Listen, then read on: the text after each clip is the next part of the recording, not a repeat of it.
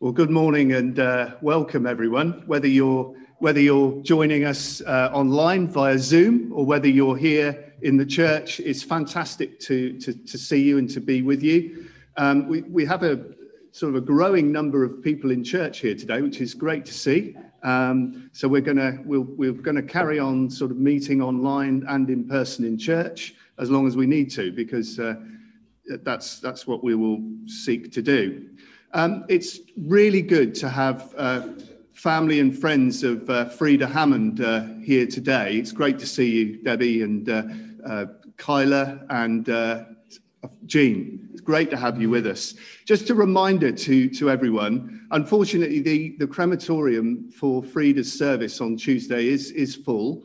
But if you would like to attend online, please contact Evelyn and she will send you the online link for the service at 3 o'clock this Tuesday. So if you contact Evelyn, she will pick up the message today, tomorrow when she comes to work, and then you can sign yourself in to watch that online. And we'll be, obviously, in our prayers today, we'll be praying for that service and for the family as they say goodbye to and release Frieda into God's loving care.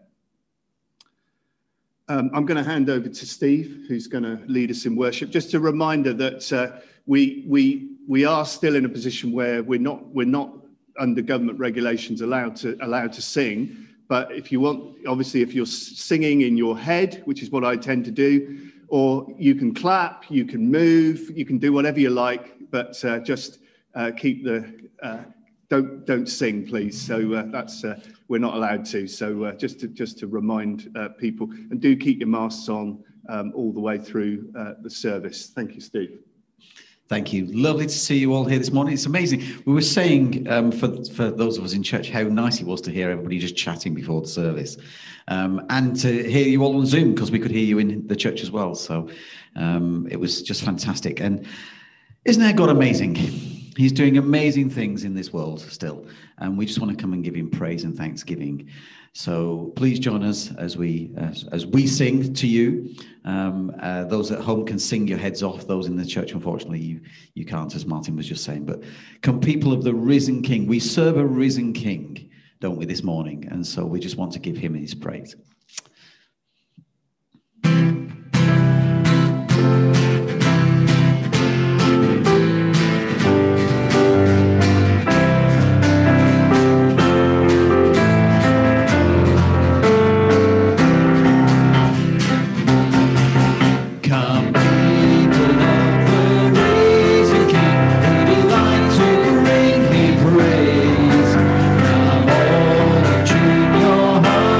Sing.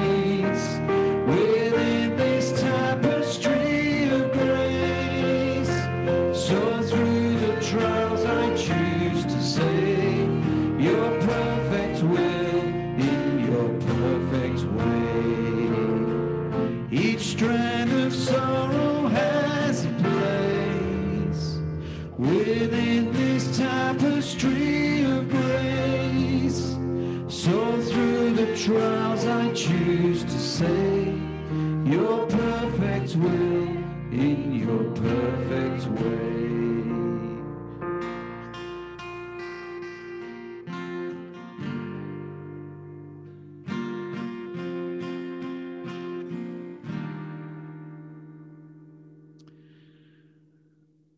Father God, we thank you that we know that you have a plan and a purpose. Lord, that every strand, every part of our life is woven into your tapestry of grace. And Lord, we thank you and we praise you for that. Lord, we just want to come now with our prayers of thanksgiving and praise. And our prayers of petition as well. So Lord, as we just open it up, Lord, for those on Zoom, if you want to unmute yourself and give your prayers, then please do. For those in the church, then, if you want to pray out loud, then please raise your hand and Alison will come along with the microphone.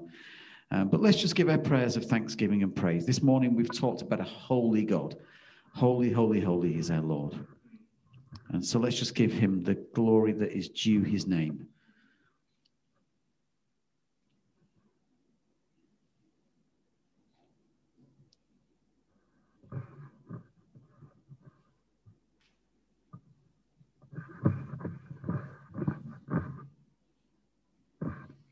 Oh, Lord, I praise you for the beautiful sun, for the bird song, for the blossom. The world keeps turning and the seasons keep arriving, Lord. Thank you.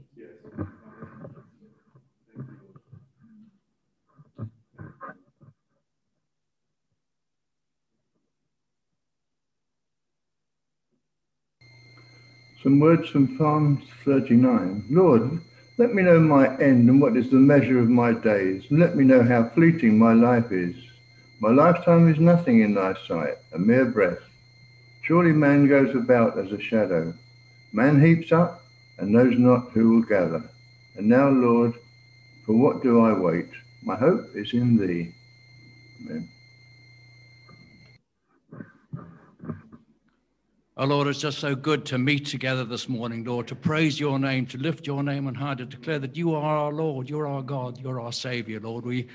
You're a holy God. We can't come into your presence and praise you, but because of your love, because of Jesus, we're able to do that, Lord. Just be with us this morning, Lord. Be with us as we worship you, as we hear from your word, Lord, as we just spend time with you, knowing that you are with us. You're completely for us, Lord. It's nothing of us, but it's all of you and your love and your grace that you've poured out, Lord. We just thank you for your goodness. Thank you for your amazing love. Hallelujah. Praise your name. Amen.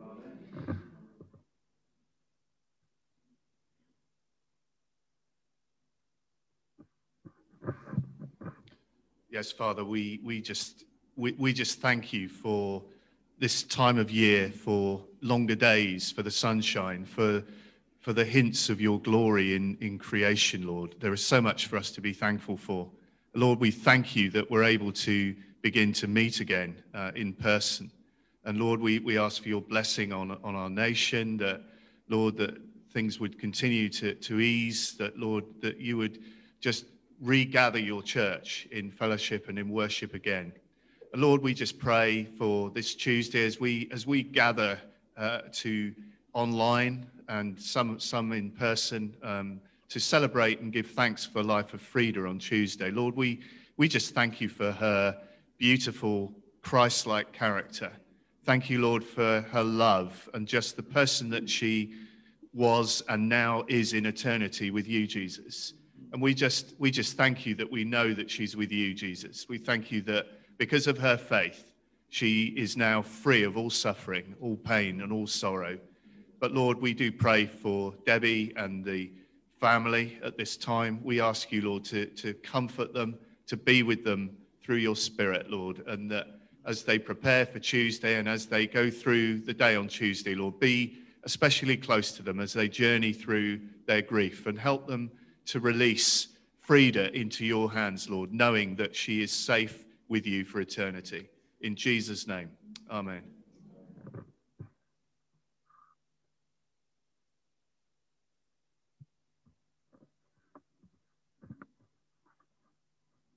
Lord Jesus, as we collectively live out these days of the book of Revelation, the one thing we can rely upon is yourself. for that we praise you. Yes. You give us the very bread and wine when we take communion in remembrance of you. You answer our prayers often. You also have the knowledge not to answer them when it wouldn't be good for us. We thank you. You are above all things. You are the master of all things, the king of all things. Yes. And you can make and break the rules as you wish. Yes. Thank you, Lord, for all of this. Amen. Amen.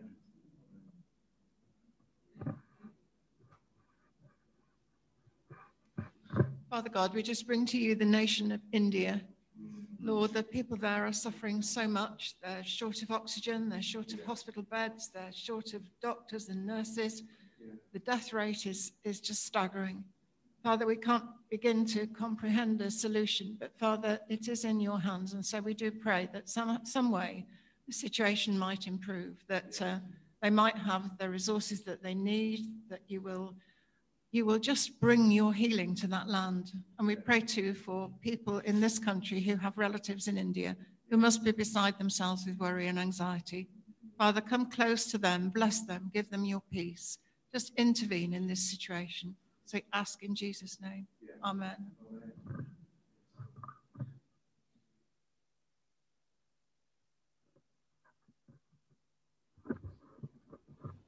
Amen.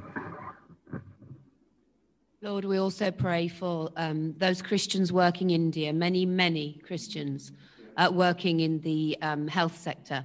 And Lord, I pray that your Holy Spirit, that the example of these selfless people will wipe through that continent, that will touch the lives of those people, that they will see the truth of your word and will see you reflected in the people that are treating them, in the people that are helping them, in the people that are trying to find oxygen, etc. Lord, please bless all those working there and help them to spread your word. Amen. Amen. Dear Lord, I just want to thank you for answered prayer. I just want to thank you that my mum was brought home from hospital on Friday, back to her home following her operation.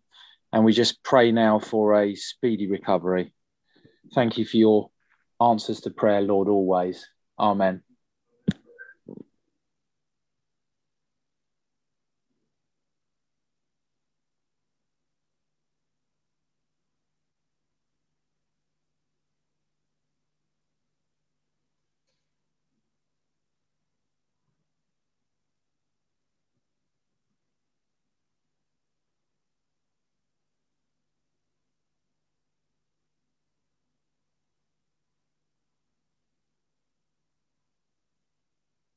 So, Father, this morning we want to just give you praise and thanksgiving. Lord, we do pray for our nation. Lord, we pray for you to change the situation in this nation, Lord, that you would just allow your Holy Spirit to move upon this land, to change hearts. Lord, through all of this pandemic and everything we've been through, Lord, we want people to turn to you. And so, Lord, we just ask that as we continue on through our service, Lord, you would just open our eyes and our ears and our hearts to your word. We ask in Jesus' name. Amen. Amen. So now we have another of Mark's wonderful talks coming up, hopefully, the next thing.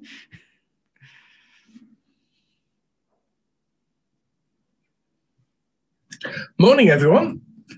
Today, we're starting a new preaching series in the book of Ecclesiastes. As an introduction to the book, Martin will be speaking on the futility of life. Well, the futility of life without God, that is.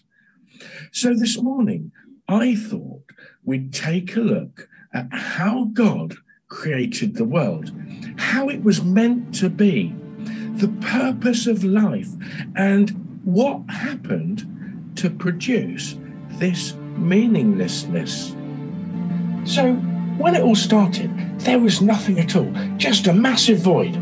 But God was there, and he decided he wanted to do something about it. He wanted to make something. And do you know how he did it? Well, he just spoke, and things happened. first thing he said was, let there be light. And guess what? All of a sudden, a great light appeared, brighter than anything you can imagine. Next, he thought it would be good to bring some order to the void. So he said, I think I'd like some sky above, separated from the void below, which I would call water. The sky appeared, a brilliant pale blue, and the water below, a dark blue ocean. What can I do next, God thought? I think we need something dry. The ocean is great, but I want some earth. So God spoke again, and sure enough, the seas parted and dry land appeared, brown earth and dark grey rocks separating the oceans. What about some colour? I'd like some colours. Immediately, plants started to grow. Green grass covered the ground. Then all types of flowers with different coloured blossoms, reds and purples, yellows and oranges, all different shades, more colours than you could possibly imagine. And great trees with green leaves and brown branches. God looked down and saw that it was beautiful, but thought, I haven't finished yet. I need to do something about this light and dark. It can't just be random. Let's make the sun shine in the day and the moon to watch over the night in the darkness. Then they can take it in turns, night and day.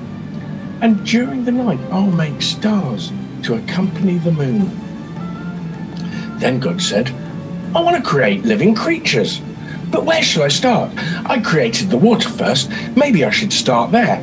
So he spoke to the oceans, and suddenly it was teeming with fish, shrimps and dolphins, whales splashing through the waves and swimming silently in the deep. Excellent, God thought. Now for the sky. I want some birds. And out of the cloud flew all sorts of different flying things. Big ones, small ones, fast ones, slow ones, birds that flew high, birds that flew low. God continued, on the land, I want walking things, running things, jumping things, crawling things, things that live underground and things that climb trees, 2 legs, 4 legs, 8 legs. I will call them animals. And sure enough, out they came. Insects and spiders, monkeys and gorillas, lions and elephants, and so many more that they're impossible to name. And God was pleased. The next morning, God looked down on his creation and saw that it was good. But he thought to himself, there's still something missing. I would like some friends, someone that I can talk to. So once again, he spoke to the earth. Man and woman, he said, and up from the dust they came. He said to the man, you are Adam, and to the woman, you are Eve. Now look at this wonderful world I've created. It's teeming with life, animals and plants, birds and fish. I want you to enjoy everything here and to look after it for me. Can you do that? God thought to himself, this is really good. It's the way it's meant to be. So God created Adam and Eve. He created people to be in a relationship with him, to be his friends.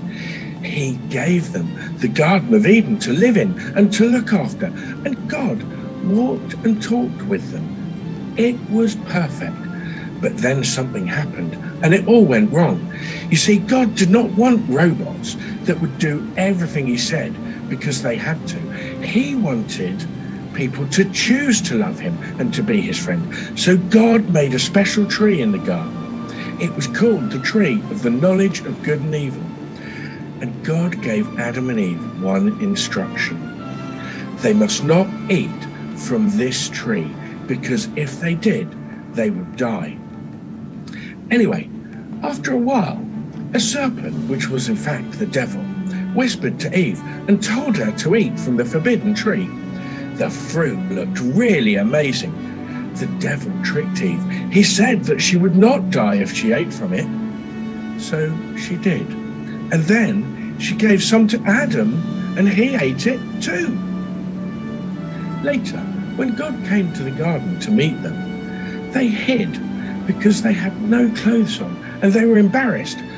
God called to them and they came out from their hiding place wearing leaves for clothes.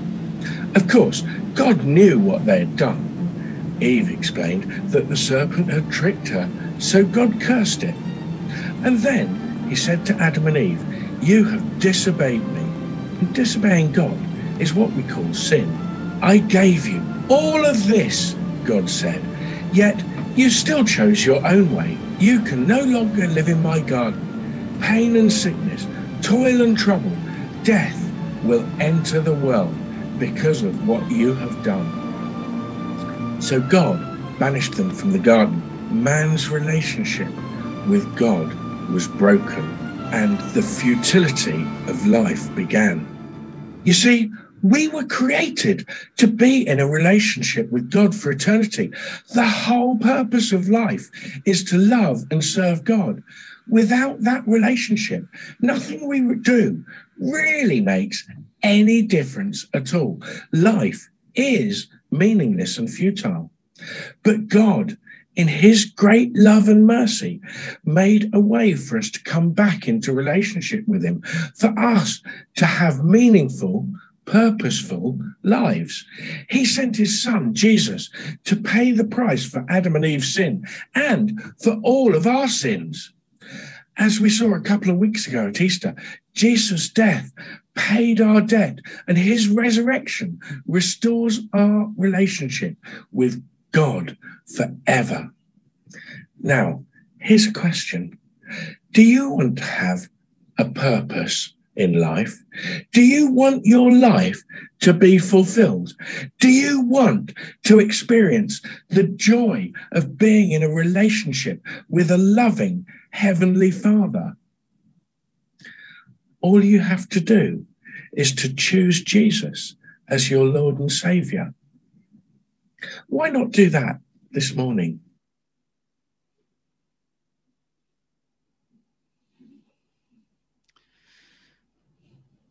Thanks, Mark. That was amazing, as always. Right, so this morning we're starting, as Martin has said and as Mark has said, a new series in Ecclesiastes. And we're just taking the first two verses from Ecclesiastes chapter 1. The words of the preacher, the son of David, king in Jerusalem. "Vanity of vanities," says the preacher. "Vanity of vanities. All is vanity." Let's pray for Martin as he comes to speak. Father God, we thank you for your word. Lord, would you just open it up to us? Give us ears to hear. Give us hearts to respond, we ask. In Jesus' name. Amen.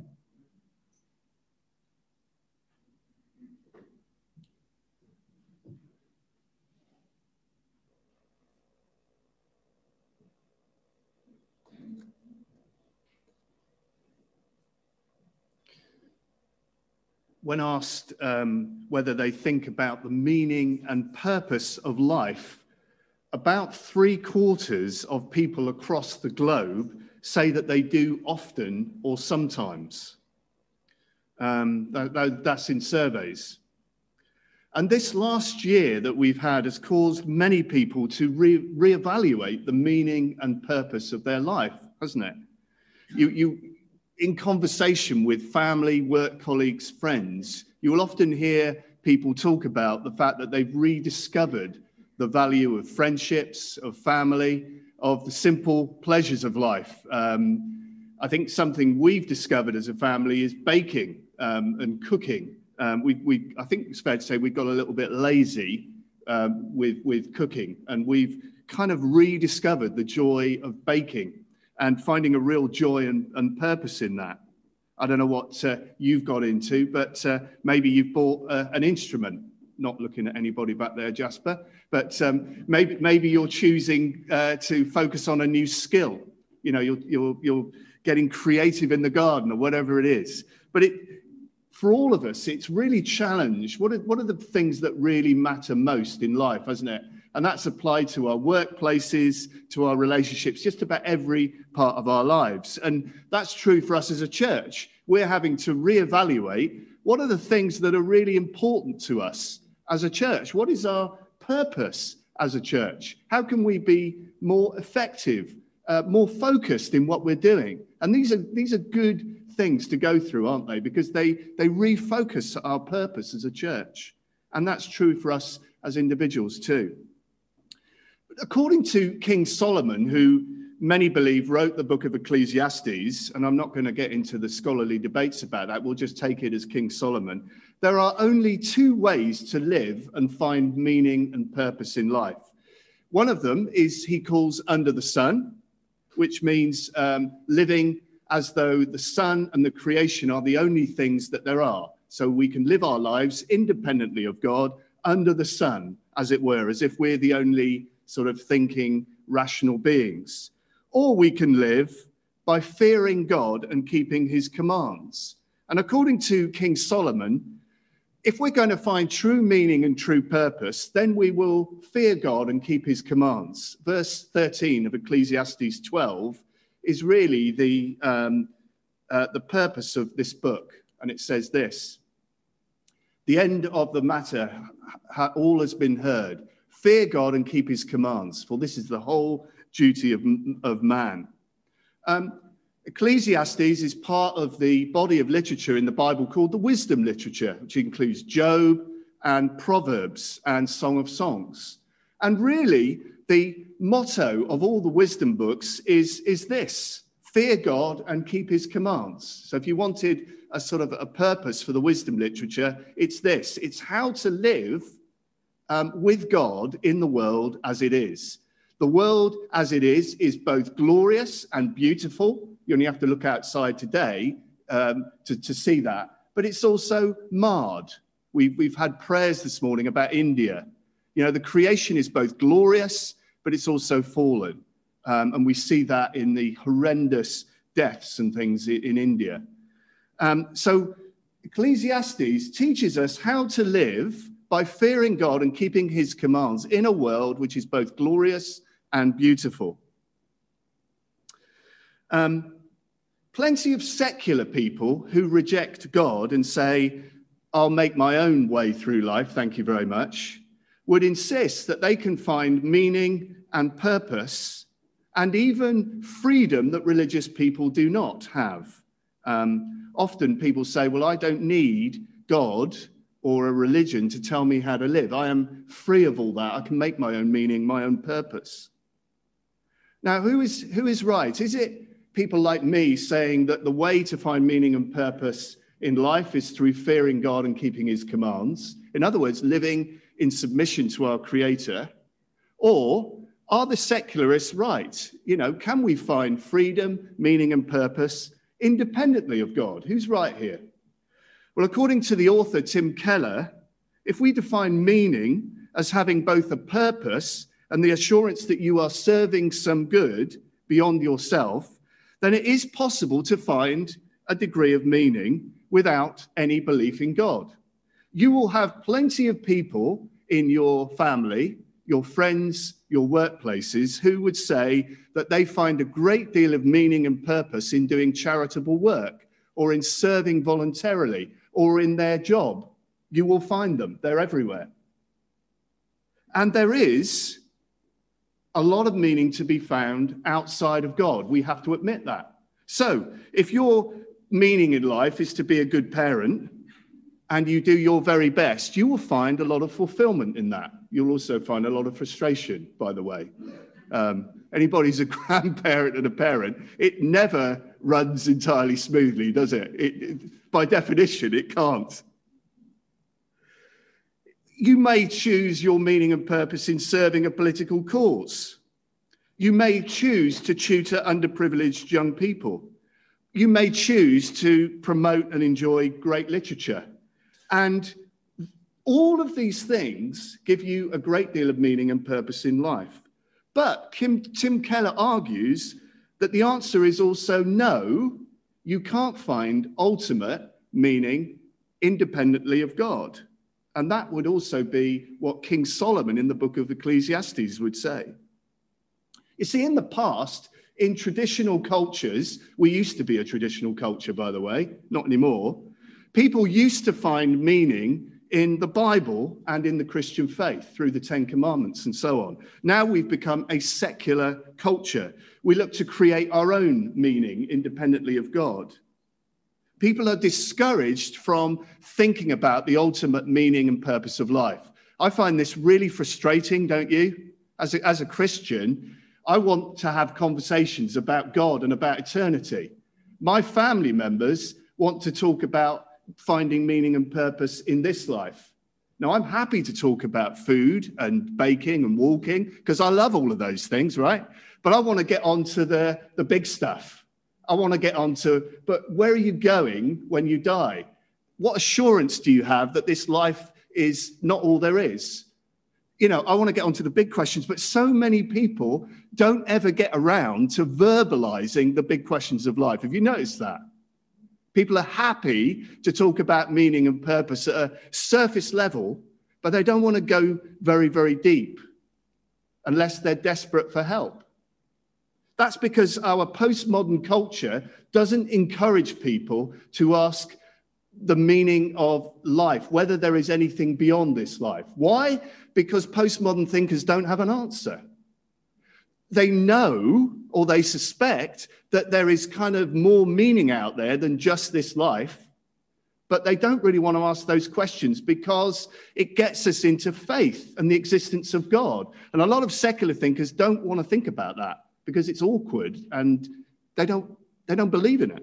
So you just kind of bury it and encourage people to find meaning and purpose in charitable work or voluntary work, or find their meaning and purpose in their identity in clothing or brands or materialism, whatever it is.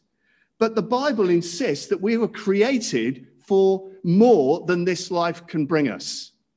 Some of you say, yeah, you don't need to remind me of that. I've tried everything in life. I've tried everything that life's got to offer, and it hasn't given me meaning and purpose. Some of you may not be so sure. The Bible says that we were created for a relationship with God. That's what Mark brought out on the video there, wasn't it? In the Garden of Eden, we were created to relate to God, to have a personal relationship with him.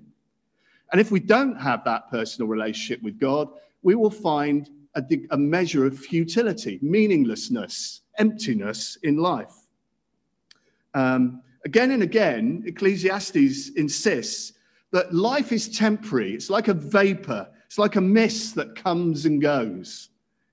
Those that are even older than me will say, and my elderly relatives say to me, Martin, the older you get, the faster time seems to go.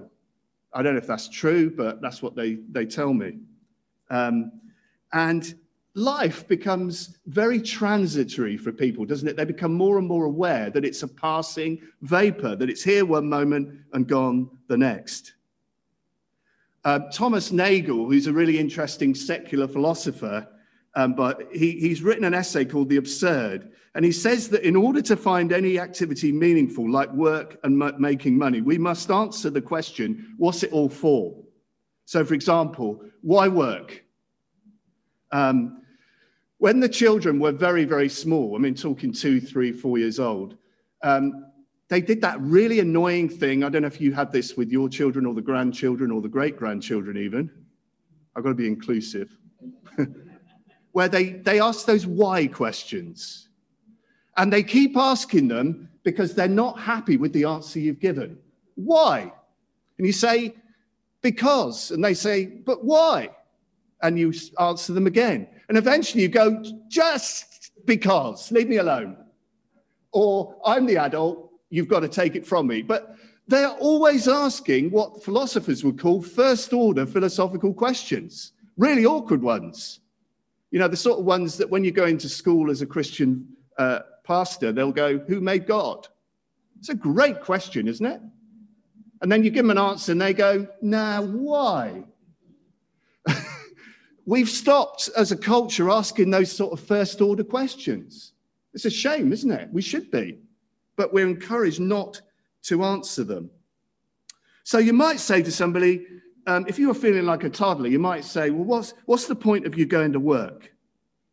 And they'd say, to find fulfillment in the gifts and abilities that I have, to make money, to care for my family, to create jobs, to create wealth, which is all good things, and to alleviate poverty. Because if I make money, I can create jobs, I can create wealth, I can alleviate poverty through giving to charity. All good things, right? But then you say to them, rather annoyingly, but what's the point of that? For example, if caring for others is your ultimate purpose, then I don't want to be too blunt this morning, but people die, right? And if you say, yeah, but I'm thinking of future generations and grandchildren, great-grandchildren, great-great-grandchildren, and so on and so forth, I want to help the planet over the long term, you're going to think me really pessimistic this morning. All these things will die one day too, right?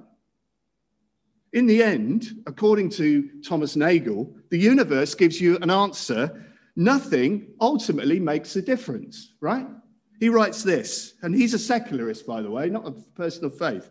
Even if you produce a great work of literature, which continues to be read thousands of years from now, eventually the solar system will cool or the universe will wind down and collapse, and all trace of your effort will vanish. Hope you're feeling encouraged. The problem is that although there are justifications for most big things, big and small, that we do within life, none of these explanations explain the point of your life as a whole. It wouldn't matter if you'd never existed. And after you've gone out of existence, it won't matter that you did exist. Now, as depressing and kind of weirdly funny though that is, you can't deny that it's true. Nothing matters in eternity, because even if you say I'm doing it for future generations or for the future of the planet, I'm sorry, but the planet will eventually die one day. Outside of serving God, nothing counts forever. If you keep asking the why question, you get to the place nothing has any meaning and purpose. It's all futile. And I want us to explore this morning how to live a purposeful and meaningful life that counts for not just for this life or even for future generations, but for eternity. Much as I'm a David Attenborough fan, I don't agree with his viewpoint. I want to do all I can to preserve the planet. I agree with all of that, but ultimately, there is no meaning outside of God. Why would we want to save the planet if ultimately it's going to die? So first, we need to see that living independently of God under the sun is ultimately futile. Second, we'll see that life can have eternal purpose. Third, we'll see that we can't find God's eternal purpose without his help. And fourth, we'll see how to live with frustration when we have God's eternal purpose. You'll be pleased to know that my points are not as long as my introduction. So you think, hang on a minute, what time's this finish? You've got 4 points. It's okay, I'll go quick, I promise. So first of all, living under the sun is futile. Like pressing this button. There we go. Living under the sun is futile. Vanity of vanities, says the preacher. Vanity of vanities, all is vanity. He was having a bad day, wasn't he, Solomon? The Hebrew word for vanity is hevel, which means breath or vapor. Like a puff of smoke rising from a fire or a cloud of steam that comes from hot breath on a frosty morning. But a few of those this last week. Have you noticed that? It gets really warm during the day, but when you first go out in the morning, beautifully bright, but you can see your breath. Now, that breath doesn't last long, does it? You see it and then it's gone. You try to get your hands on it, it slips right through your fingers. Well, that's what life is like, according to Solomon. Slips through your fingers. It's out of your control. It's there one moment and gone the next. It's transitory. I think every time I've never tired or never become familiar with this, and I hope I never do. Every time I do a funeral, I become aware of the transitory, vapor-like nature of life. I don't think I'll ever not have that feeling. I feel the pain, the weight of the mourning of the people. I feel the sting of death alongside the hope of the resurrection. I hope none of us ever lose that. We are here today and gone tomorrow. It's true. The Bible often compares our mortal existence to a vapor. For example, the book of James says this, James chapter 4, we are a mist that appears for a little while and then vanishes.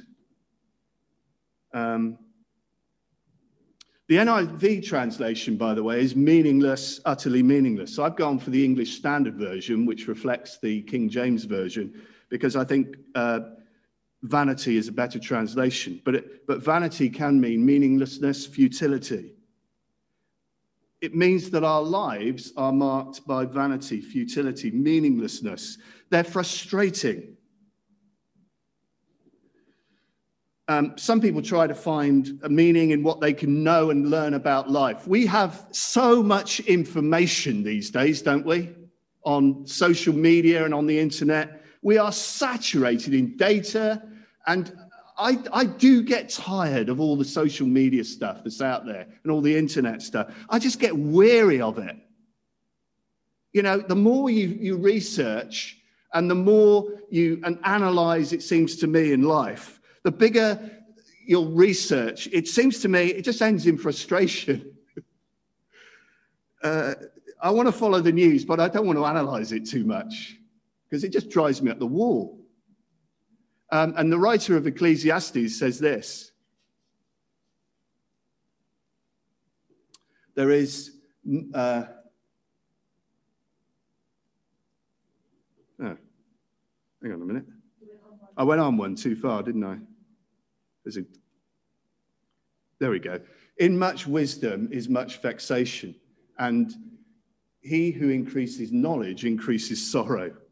That's saying the same thing, isn't it? You can be oversaturated in information and data, and it just leads to sorrow. Solomon was rich enough to conduct an experiment in life. He tried everything. He tried everything that money could buy. Women and luxury. He had it all. Food, building projects. But this is what he says at the end of it all. All was vanity and a striving after wind, and there was nothing to be gained under the sun. This is a guy who was rich beyond rich. You know, he was your Bill Gates. He had money to burn, and yet he found no meaning in his work. Ultimately, everything proved frustrating to his soul. And sooner or later, we'll have the same experience in life. We indulge in certain pleasures. We look for meaning and purpose in them. We end up more dissatisfied. Or we chase meaning and purpose through our career, through climbing the ladder, and it always feels as though there's more that we could achieve. There's always somebody doing better than us. There's always somebody on social media who's doing better than us, who's having a better life than us. Have you noticed that? That's really frustrating. Then there's the biggest vanity of all, the emptiest of all futilities, death. Death is the vanity of all vanities. We're all heading for death, in case you didn't know. So life, however, I'm going to get to some good news in a moment, by the way, in case you're wondering whether you're in church or a depressing workshop here. Life can have purpose, all right? Amen. Now, this looks like a depressing book on the surface, and it is. The average pessimist, though, I don't know whether you're a half full or a half glass person. I tend to swing towards half empty. That's my default setting. I don't know what you are. I always look for the problems. And my wife will go, yeah, but. Rightly so. The average pessimist would probably say Solomon is a realist. Some of you are going, no, I don't want to read this stuff. It's depressing. It needs to be said that Ecclesiastes is part of the wisdom literature. Wisdom literature seeks to be realistic about what it's like to live in a fallen and broken world. So you think Ecclesiastes is depressing, you try Job. But they have different nuances, the wisdom books, actually. So Proverbs tends to be talking about the generalities of life, the things that are more regularly true, all right? Ecclesiastes tends to focus on the inconsistencies, the frustrations, and the futilities of life. So if you're a naturally reflective person, you'll probably enjoy the book of Ecclesiastes. If you're a kind of philosopher, you'll probably enjoy the book of Ecclesiastes. If you're one of these that goes, yeah, life is frustrating, you'll probably be with Solomon. If you've ever wrestled in your mind with the complexities of suffering, which I'm sure we all have, you know, how can a good and sovereign God allow so much innocent suffering in the world? If you haven't wrestled with that question, you haven't lived as a believer. I wrestle with that. I struggle with that. Now, we have answers, but you're still going to wrestle with that. While it's true that Solomon takes a sober view of life, never flinching from any of its complexities and confusions, he has a solid hope in the goodness of God, as well as a joy in the beauty of life's gifts. Now, the purpose of Solomon's book is to bring us face to face with the futility of life, lived under the sun, precisely so that you and I will look for something beyond this life, right? He's a bit of an evangelist. Now, I think this particular evangelistic talk from Solomon is where a lot of people in this modern world are at. They've been told that there is only life under the sun, that all that exists, that the only meaning and purpose is life under the sun. They've been told that there is nothing beyond this life. There is no eternity. There's no meaning and purpose beyond the life that you can live in this created world. But you know what? I think a lot of people don't believe that deep down. They have an ache in their soul. A lot of secular people are going, is this all there is? There must be more meaning, more purpose beyond this life.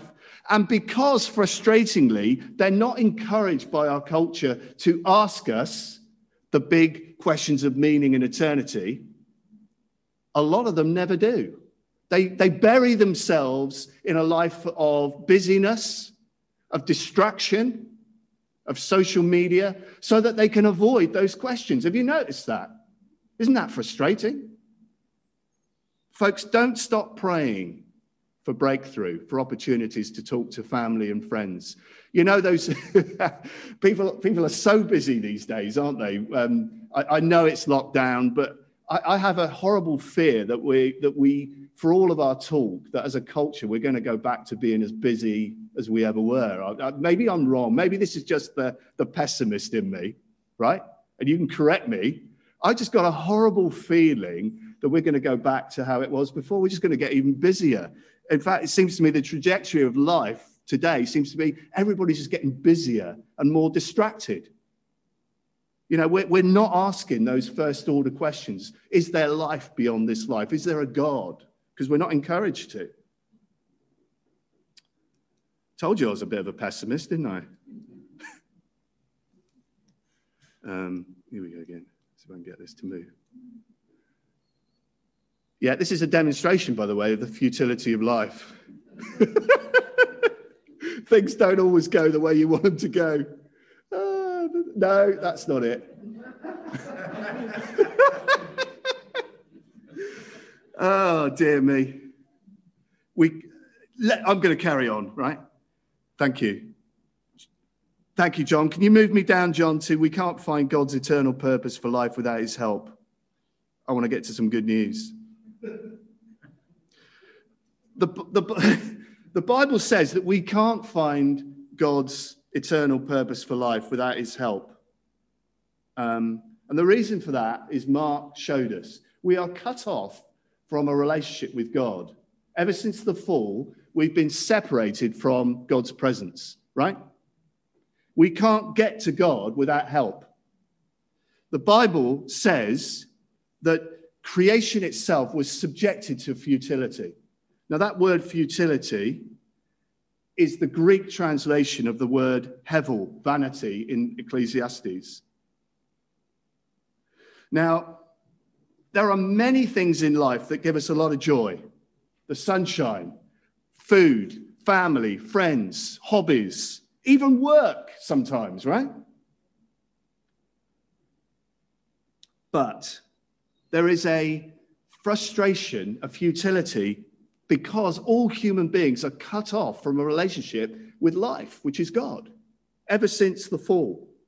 But when Jesus died on the cross, and here's the good news coming, he cried out, my God, why have you forsaken me? Matthew 27.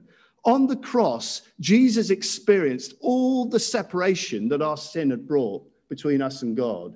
He was forsaken, cut off, separated from the Father because of the sin of our futility. And he was cut off so that you and I will never be cut off again if we trust in Jesus, right? On the cross, Jesus Christ got life without God so that you and I can have life with God. He put himself into the darkness, the misery, the meaninglessness, the futility of our lives so that he could bring us life with all its meaning, purpose, joy, and immortality. Isn't that good news? That's why Jesus died. To deal with the futility that cuts us off from a relationship with God. To deal with the frustration, the pain of death. Jesus absorbed all that in his death on the cross for you and me. So what are you going to do about it? Well, as Mark said at the end of the video, why don't you invite somebody to pray with you at the end of the service? If you've ever experienced the frustration of life without God, if you're going this morning, do you know what? I think this is a message for me. I think my life should have more meaning and purpose than it has. I want to know that there's life beyond this life. I want to know the one who created me. I want to know the joy of living in relationship with him. Well, you can know that. Why don't you find somebody who's a Christian this morning sitting near you, and we'll allow you to do this because eternal destiny is more important than COVID, quite frankly. Why don't you pray with somebody this morning and invite Jesus Christ to be your Lord and Savior and enter into eternal life? That would be great.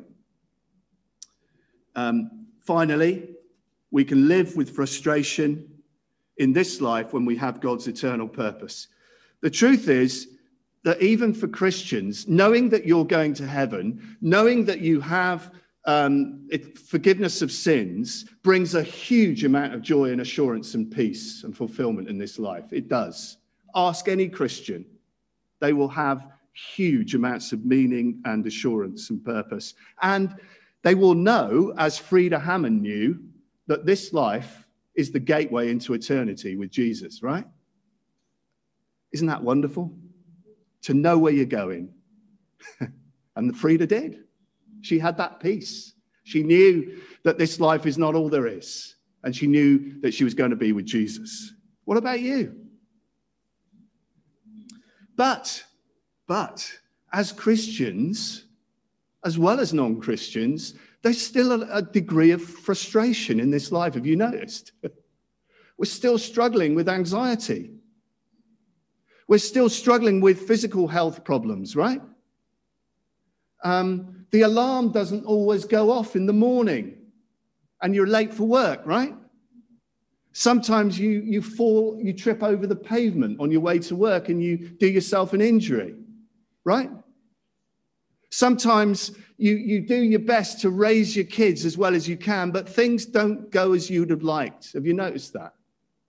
Sometimes you look at relationships and you say, oh, if only they could stay together, and you feel the pain of broken relationships. I've already said this, but friends and family don't seem to ask you the right questions, do they, about life? Isn't that frustrating? Friends, don't give up praying for them. Pray that God would break through and stir them up to ask questions, not only about this life, but about eternal purpose. But here's the good news to finish.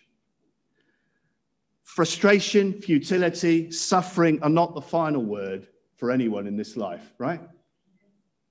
Through the resurrection of Jesus, the curse of the fall has been turned back. The power of death and decay over the creation has been broken. And one day when Jesus returns, all creation, says the Bible, will be set free from all frustration. Romans 8:21, one of my favorite verses of the whole Bible, this says this. I promise. Here we go. I'm going to read it out. the whole creation itself will be set free from its bondage to corruption and obtain the freedom of the glory of the children of God. Isn't that amazing? The whole creation will be set free. When Jesus returns, his faithful people, Christians, will go to live in a new heaven and a new earth, in new resurrected bodies that will never die again, never decay again, never get sick again, never need the NHS again. In a new heaven and a new earth, where there'll be no more injustice, no more pain, no more tears, no more sorrow, and no more death. That's what Jesus has done to this futile world. And when he comes again, he'll finish the job. But if you're a Christian, that job has already been started. The cross and the empty tomb stand as a symbol that Jesus has already intervened in this world, and one day he will intervene finally to set his creation free and set his people free. Friends, this life is not all there is. I know that you're living with frustration and sorrow. Many of you, those of you who are grieving, those of you who see family members going off the rails, those of you who have broken relationships in your lives, those whose work situations are so difficult and stressful that you don't know how you're going to face tomorrow morning, quite frankly. But you know, one day you and the creation will be liberated. And that's the good news of the gospel. Let's pray. Jesus, thank you for the hope of the resurrection. Jesus, we bring you our sorrows and our frustrations and our disappointments of living in a broken and fallen world. And Jesus, we just bring them to the foot of the cross. And we say, Jesus, remind us of the empty tomb again. Remind us of the hope that one day all creation and our bodies will be renewed. Fill us with your hope again through your Holy Spirit. Lord, I pray for those here this morning who are asking that question. What is the meaning of life? Is there life beyond death? Is there a God? Father, I pray that you'd help to open their eyes this morning to see you and to receive you, even for the first time. In Jesus' name, amen. Thank you, Steve. So let's finish by singing, "Be Thou My Vision, O Lord of My Heart."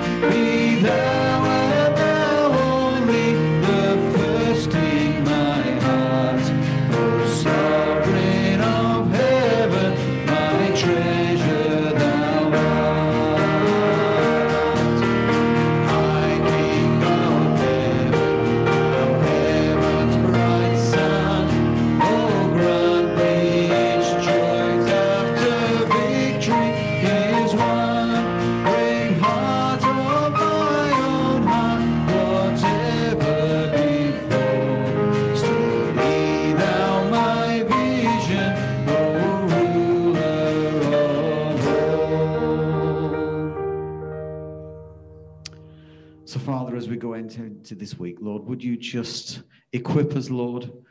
Give us eyes to see the glory of Jesus. Lord, give us hearts that are ready to respond to people as they ask us those difficult questions. Lord, help us to be people who give hope in a hopeless world. For we ask it in Jesus' name. Amen.